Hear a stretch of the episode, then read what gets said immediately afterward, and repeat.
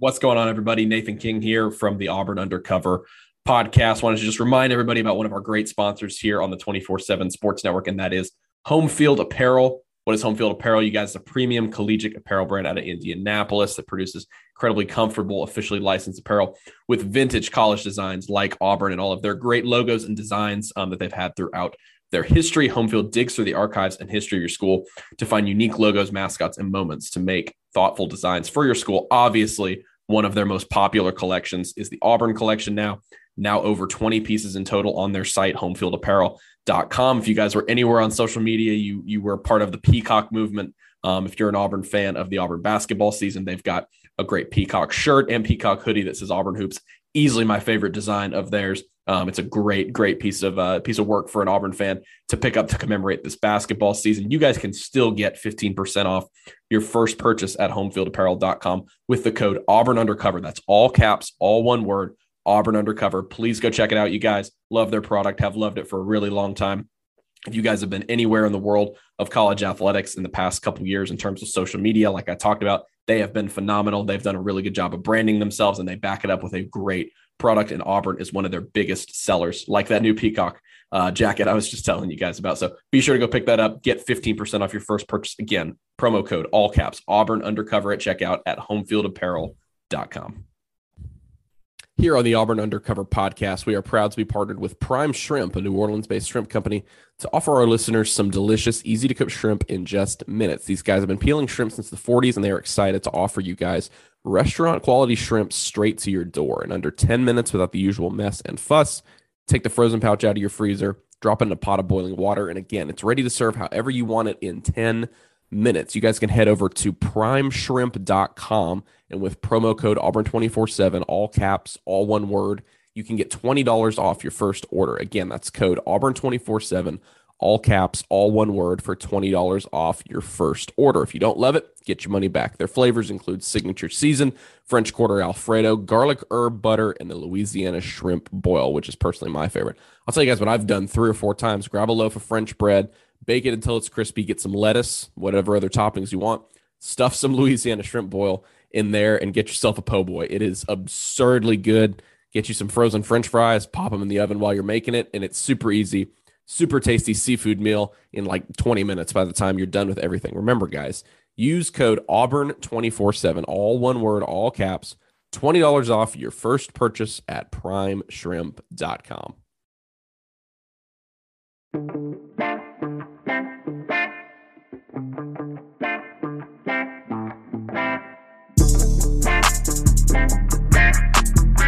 Welcome back, everybody. Another edition here of the Auburn Undercover podcast on the 24 7 Sports Network. My name is Nathan King. Hope everybody is having a good week. Obviously, we're getting closer to the start of fall camp for Auburn football. You're probably listening um, to this on Wednesday morning, so it'll be next Thursday. Things get rolling here on the plains. Also, Big Cat weekend is coming up, so plenty of football news to go around. But we still have to finish out our uh, our season preview. We've obviously been going through and um, you know talking to every you know, somebody who's covers every team that's on Auburn's schedule. And we are now in the home stretch in the last fourth of Auburn's uh, regular season. We're now at uh, week 11. Obviously, last one was Mississippi State. We are now on to week 11, a home game for Auburn against Texas A&M. Uh, brief losing streak for for Auburn over the past two seasons. They haven't been able to get over the Aggies last year in College Station. Is when the offense kind of face planted. Uh, neither team scored an offensive touchdown, but Texas A&M was able to come out on top there 20 to 3 and plenty of interesting storylines with the Aggies this season. So we bring in Mr. Jeff Tarpley from Gig'em 24 7. And uh, and Jeff, you know, I, I, I asked Jimbo Fisher a couple questions last week about Zach Calzada at uh, at SEC Media Days, and uh, I don't know if he's always like this, but it seems like he is pretty comfortable with what he's got um, this season. People always talk about, oh, Kirby Smart is, you know, seems like he's really relaxed. That means Georgia's going to be good, or Nick Saban is is you know you know super comfortable. That means Alabama's going to be good. Just kind of what what sort of read do you have on on what the vibes are from from Jimbo Fisher and the rest of the program on on what their expectations are going to be this season? The vibes going into the season, I think A and M understands that going off of what happened last year, uh, it has to win ten games uh, in in 2022. The eight and four record from 2021. It wasn't what was expected, especially with A&M being a top five team going into the Arkansas game last year. Again, just too many injuries across the board. It wasn't just the fact that Haynes King, who was slated to be the starting quarterback, went down. A&M had to plug in Cal, Zach Calzada as a backup, but there were just a lot of injuries, and and and also late in the year, A&M had to go on the road against Ole Miss, had to go on the road against LSU. So as a result, the eight and four was a disappointment by you know everybody's measurement. So from that perspective, A&M understands and Fisher understands that they need to have that type of 10 win season this year that they were supposed to have last year. Before we get into what happened last season with Texas A&M, I, I want to hit on this, of course, because there's a, in, in my opinion, probably 85% chance that he'll be Auburn's starting quarterback um, this season. Just your impressions of Zach Calzada from last year in those 10 starts um, that he had for the Aggies. You know, we talked about SEC media days. Jimbo Fisher, obviously, you were super complimentary of him and a couple of his teammates saying, you know, he handled that situation really the best that he could. If you look at some of the numbers, he got better as the season went along. Obviously, the, the, the highlight was that Alabama performance. Just what were your thoughts on what he did overall last season and, and the, the, kind of player you think he can be if he becomes Auburn's starting quarterback, which kind of feels like the, that's the way it's leaning right now. The way I've summar the way I've summarized him is that he wasn't capable of ele- ele- elevating his teammates, but his teammates weren't capable of elevating him either. And and we get caught up in wanting the quarterback to put the entire load on his shoulders, and he just wasn't good enough to do that last season. Part some of that was just experience, but also some of that was uh, A and M had an enormous number of injuries last year. Uh, they had 15 players who were had started at least one game go down, and that in all, I think, 100 player games that they lost. Uh, they started five different offensive line combinations, five straight weeks. They by the end of the year they had two backups and an injured Ainias Smith starting at receiver. So I think he tried to do the best with what he had. I also don't think uh, that his prote- you know his protection wasn't as good as what it needed to be. Uh, the receiving corps had a lot of drops. A&M ranked near the bottom of the SEC, both in terms of uh, protection efficiency per Pro Football Focus and also in terms of the number of drops. So he didn't get a lot of help in that regard. But also, when he needed to make plays and sustain drives, he could make some of the difficult one, difficult throws, but he couldn't always make the throws that you know just kind of the down to down throws needed to get A and M over the hump offensively. And as a result, while A and M could do some things, especially in the Alabama game, and they fought through all those injuries to actually come from behind against LSU on the road, put points on the board against what by the end of the year was a very good LSU defense. It just wasn't good enough to be more than that. Now, whether he'll be able to be more than that at Auburn he, he's going to have to have a, a better surrounding cast at Auburn in 2022 than what he had last year in 2021. But in particular, you need to watch for one thing. In that Alabama game, A&M suspended Jahmir Johnson, who was a starting left tackle, and they shifted Kenyon Green, who wound up going in the first round of the NFL draft, to that left tackle spot. Calzada had a bad habit of feeling pressure, real, imagined, however you want to describe it, from that left side all season long and bailing early or maybe moving out to the right earlier than what he should have. The Alabama game, he hung in the pocket more so than any other game, probably ex- with the exception of the LSU game in the, in the last contest of the year. And that's because he had Kenyon Green over there on his left side, and Kenyon Green didn't allow any pressures in that game. Uh, the rest of the season, Jahmir Johnson was one of the lowest rated tackles in the SEC in terms of allowing pressure. So I think what it's going to come down to him is his teammates are going to have to be better than what they were in 2021. And I haven't looked at Auburn yet closely enough to know if that's the case or not. But I think it's going to come down to what kind of prote- protection that he receives at that left tackle spot that's going to dictate how he plays this season. Yeah, well, for one thing, they're going to have a new starting left tackle, um, a guy named Kilian Zierer, who's a JUCO guy. Started a few games last season, but really just overall doesn't have a ton of experience. Seems like he has a, a high upside. So I, I can feel some Auburn fans listening to what you just talked about and maybe getting a little bit nervous because offensive line has not exactly been their forte um, the last few seasons, but we'll, we'll see how that plays out. Um, so now getting on the subject of the Aggies, and we've done this. I was telling you before we started. Almost every person we've had on here previewing Auburn's schedule. I mean, there's a ton of quarterback competition in the SEC. None smaller than Texas A&M. They've got a great quarterback battle. It, to me, from the outside, it seems like a true three-man competition. You've got Max Johnson, who has the experience, um, actually threw the game-winning touchdown pass against Texas A&M last year. You've got Haynes King, who has the boost of hey, he was the starter last season before he got injured, and then you've got a five-star in Carter Weigman. So in in your mind right now, as you know, probably heading in fall camp for you guys next week um, as well, is this a true three man race? Do you see anybody with a possible edge in you know, heading into fall camp, and what are you kind of looking for from that position group in fall camp?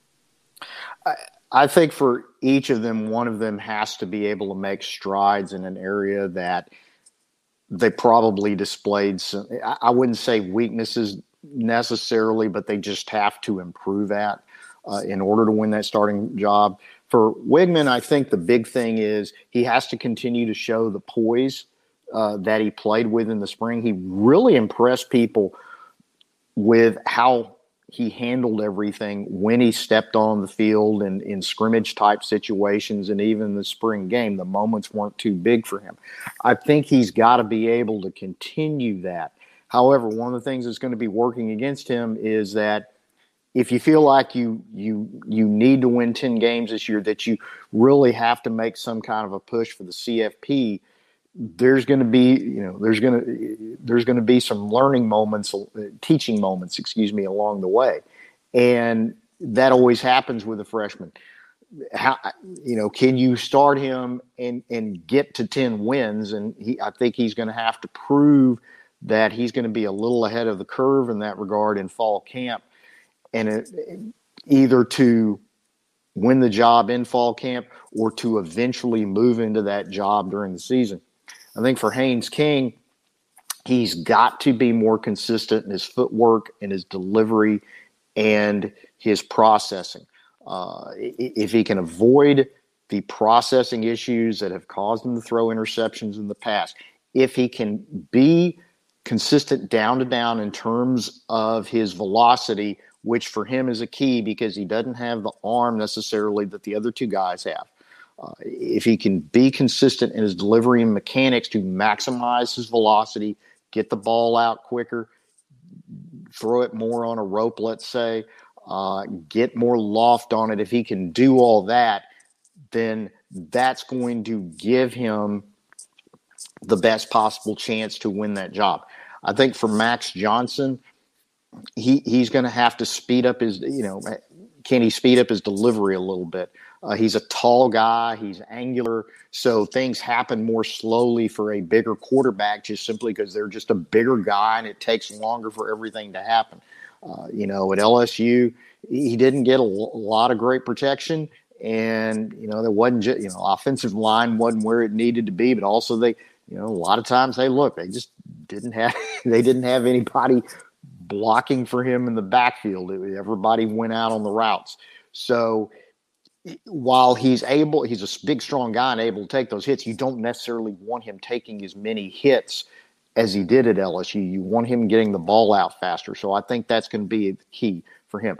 I, I think for those three guys, whoever can overcome their weaknesses the most, the perceived weaknesses the most, is going to be the guy that winds up with the starting job when you look at this offense overall, one of the knocks of the past few seasons for Jimbo Fisher and in the passing game in particular is um, the lack of a vertical threat, you know, explosiveness in the passing game because everything else for A&M has sort of been building in the right direction. Talking about defensive production, talking about the running game, talking about you know maybe the offensive line take a was was a bit shaky last season, but um, you know is, is that something you think Jimbo is addressing? Does he is is he aware of the fact that maybe that's that's something that this team needs to take the next step is that explosive passing game or, or what do you think is the difference between this team competing offensively with the likes of Alabama, you know, with the likes of Georgia, and still or still kind of being in that second tier on offense? I think he understands that they need to get more speed on offense in order to generate more chunk plays. He's he's talked about that in his first few years on campus. He's made a concerted effort to do this by going out and landing probably the best receiving corps uh, in the country in that 2022 class for all the attention that's been brought on to the defensive line crop. Uh, basically, a two deep uh, up front that they brought in in 2022. Uh, the receiving corps, Evan Stewart's a very, very dynamic player. You know, one of the things about this 2022 class is you, you watched them in the spring, the early enrollees, and you just kind of sit there and go, wow, they hadn't had a guy like that. Uh, not just during Fisher's tenure, but going back a long, long time. Evan Stewart's a guy that they just haven't had on campus. He he's not just fast; he's just really, really fluid. He can change direction at the at the drop of a hat. Uh, he's a guy that in the spring game they specifically made him an effort, made an effort to get him the ball. In fact, they worked him at at the X, which is a receiver receiving spot, where you get a you know you you get that guy downfield but he's also unlike the z you're going to target him more near the line of scrimmage you're going to run some close in routes more and they've got him in a position where they can get him the ball near the line of scrimmage and and hopefully get it to him in space where he can make things happen he had seven receptions just 75 yards in the spring game. But the fact of the matter is, he led everybody in receptions in the spring game. They they made an effort to get him the football, and the and he's been working hard in the offseason. He wants to be really good, really, really badly. Um, you know, we'll see because of his frame. He still hadn't filled out his frame, but he's the type of guy that when you look at the people at Alabama's been trotting out there, they can take a five yard pass and go 75 yards. He's that kind of guy. And they really haven't had that kind of guy. Uh, probably since uh, I, I, would say Christian Kirk left after the 2017 season. Yes. Uh, the other the other guys, uh, Chris Marshall, he might need some time, but he's a he's a tall guy, adjusted the ball really well in the air. Uh, he can get downfield in a hurry. Noah Thomas is, you know, he, he, It's funny. Here's a guy who's almost forgotten about, and he's a four star. He's a big target, but he's got more quicks, more suddenness, more juice to his game than you would expect for a guy who's six foot four and and and has some ma- already has some mass to his frame. So Fisher understands that he needs to do more in the passing game. He's gone out and recruited those guys. Uh, he, you know, he he brought in Max Johnson, who is a big guy who can get the ball down the field, which is something that A and M's also kind of lacked. Uh, you know, I, I, think another thing is is that in, in, going back to what we saw last year, I think great things are expected out of Trey Zuhn, who's a, a second year guy who's going to be manning the left tackle spot. He's a kid from Colorado who didn't play a lot last year, but they're very very high on him. Uh, A&M's protection as a whole because they started two freshmen and because they had so many injuries and had so much turmoil up front they never really got to the level of proficiency as per pass protectors that you would like to see. Hopefully for A and M, that changes this season with Zuhn on one side, and then Reuben Fatheree, who's a monster on the other side, 6'7", 6'8", 320 pounds, played basketball in high school, can move.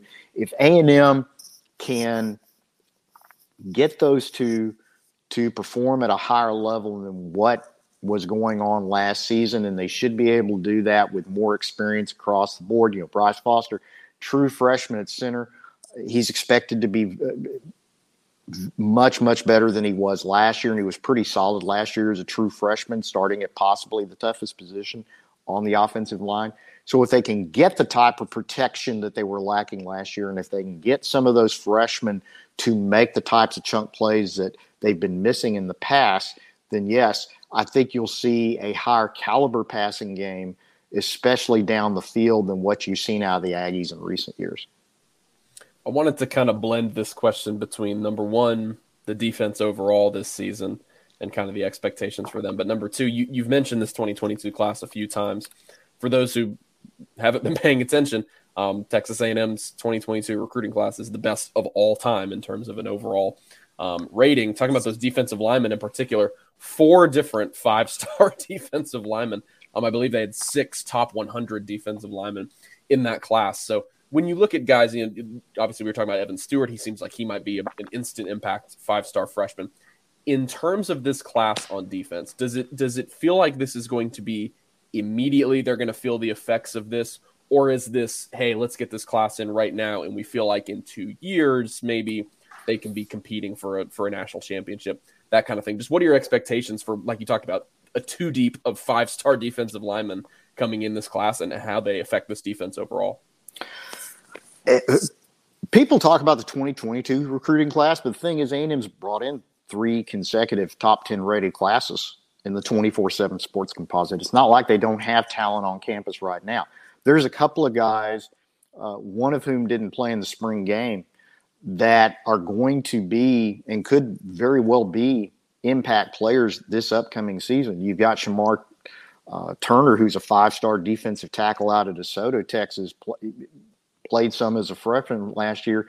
Very quick, very, very strong, kind of like Evan Stewart, wants to be really good, really, really badly. He's going to be someone who's six foot three, 300 pounds, gets a lot of push. He's not going. to, He's not necessarily a nose. He's more of a three tech, but he's a guy that you're going to have to account for. He plays hard on every down.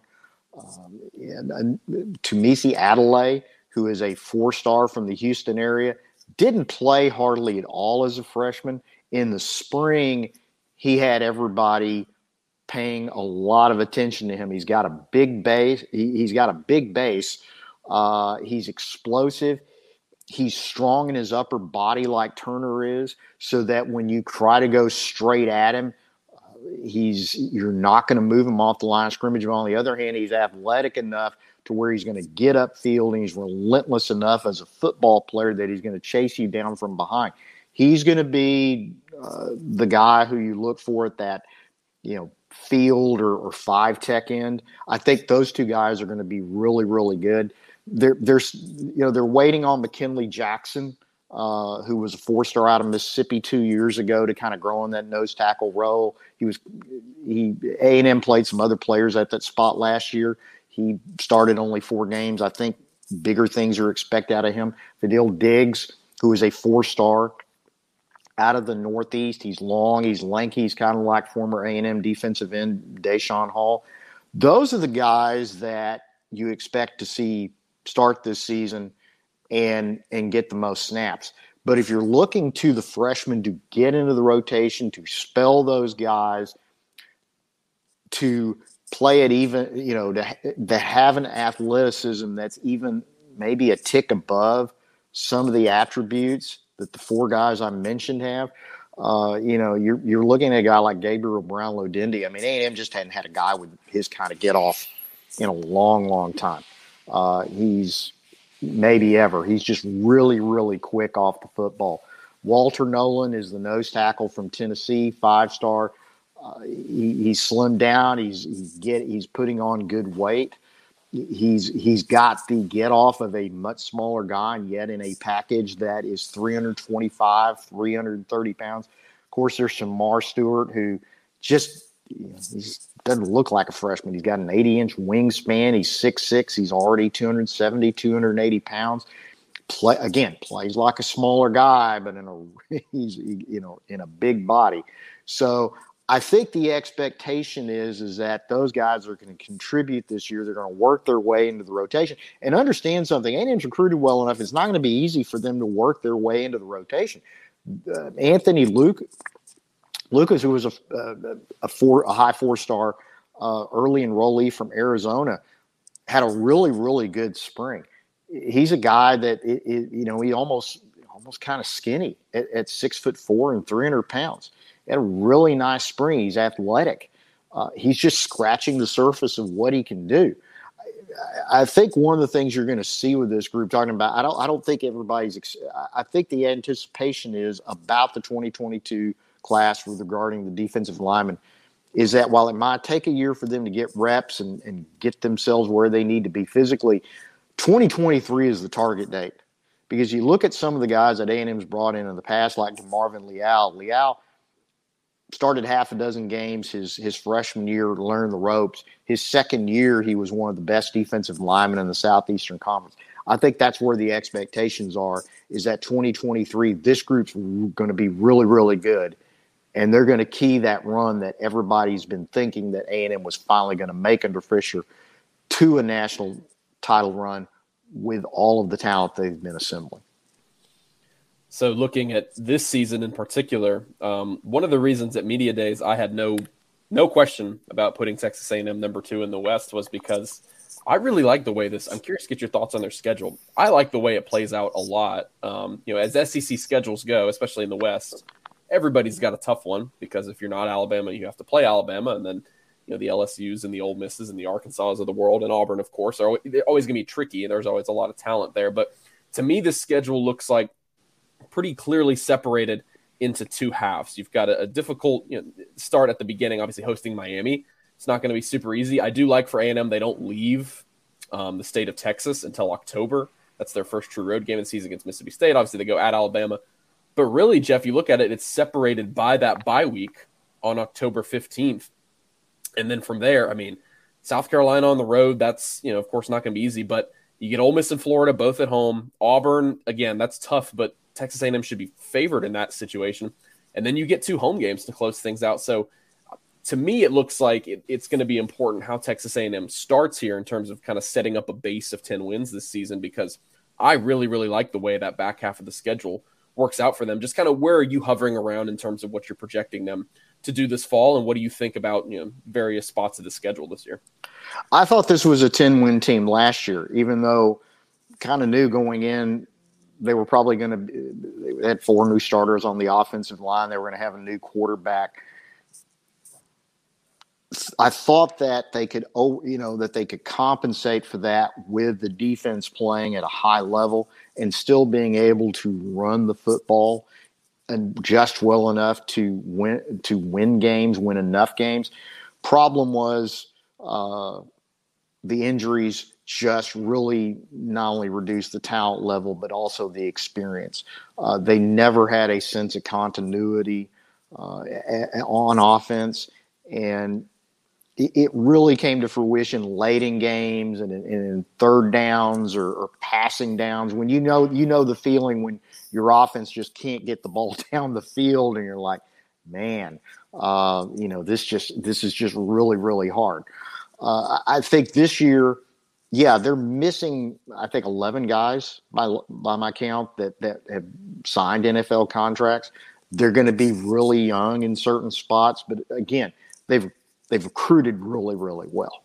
Uh, they're going to be good on both lines this year. It may take a little while for the defensive line to get the reps to play at a high level, but they're going to be really, really good. Secondary is just loaded. I, I, I put up some VIP notes this morning, and somebody people are like, "Well, what about this guy? What about this guy?" I'm like, "Hey, you know when you've got all when you when you stacked as many four and five stars as A&M has in the secondary and not only that you've got a ton of people with with multiple starts back there you know somebody's just not going to play. That doesn't mean they're not a good football player. They're just not going to play. Uh, and I think the same thing is is true this season.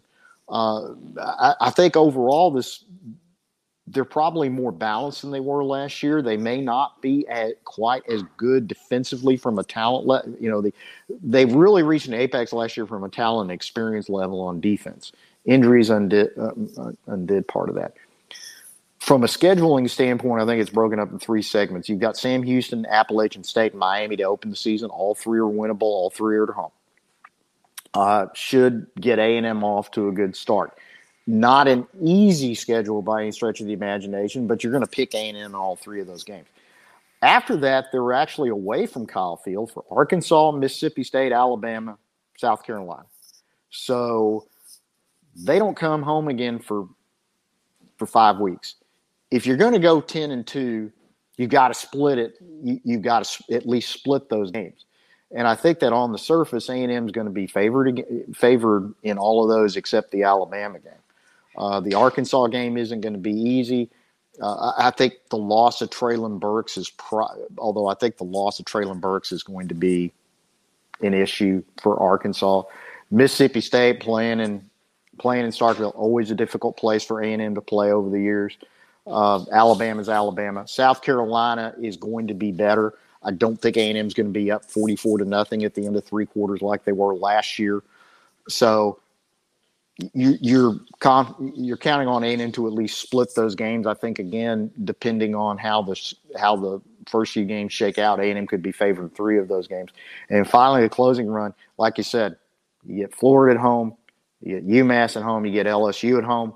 Auburn's on the road, but you know, let's be charitable here and say that looking at Auburn this season, this is not the same cast of characters that Auburn had in previous years. So from A and M standpoint, there's a roadmap to going ten and two. I think that middle stretch when they're away from Kyle Field is going to determine whether they do that or not. However, with every with the improvements they've made to what were weak points last year, receiver, quarterback, offensive line, as well as the fact that they're reloading, not rebuilding on defense, I think that's very, very doable. And I think even eleven and one's doable. They've just they've you know, can they have better luck on the injury front this season than last year? I don't think it could get any worse. I've been following A&M for half a century. I've never seen anything like last year from an injury standpoint. It was absolutely catastrophic, just catastrophic. Yeah, and in terms of a floor, they were still able to go eight and four last season. So, like you talked about, that sort of sort of shows the recruiting development over the past few seasons and just kind of the talent level this team has been able to garner, and obviously they're they're a well coached team on on both sides of the ball too, and so seems like they can, like you said, get healthy, get everybody back in the spots they're supposed to be, while continuing to add top recruits, and a schedule that, like you said, has has portions of it that play out pretty well.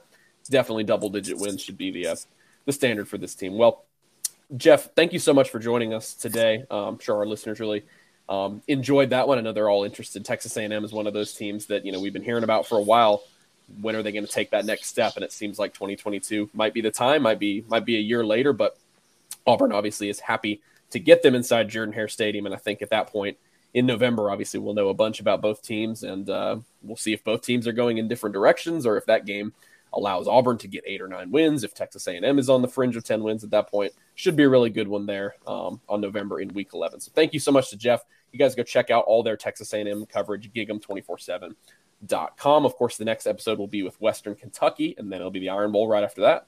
And then we'll be getting into fall camp. So thank you guys so much for listening. Leave us a five star review if you guys enjoyed it. That's the number one thing that helps us out. The intro and outro music is by Beats by Mordecai. You guys can follow him on Twitter, SoundCloud, and Instagram. And until the next episode, we will catch you guys later. Everybody have a great rest of the week. Thank you.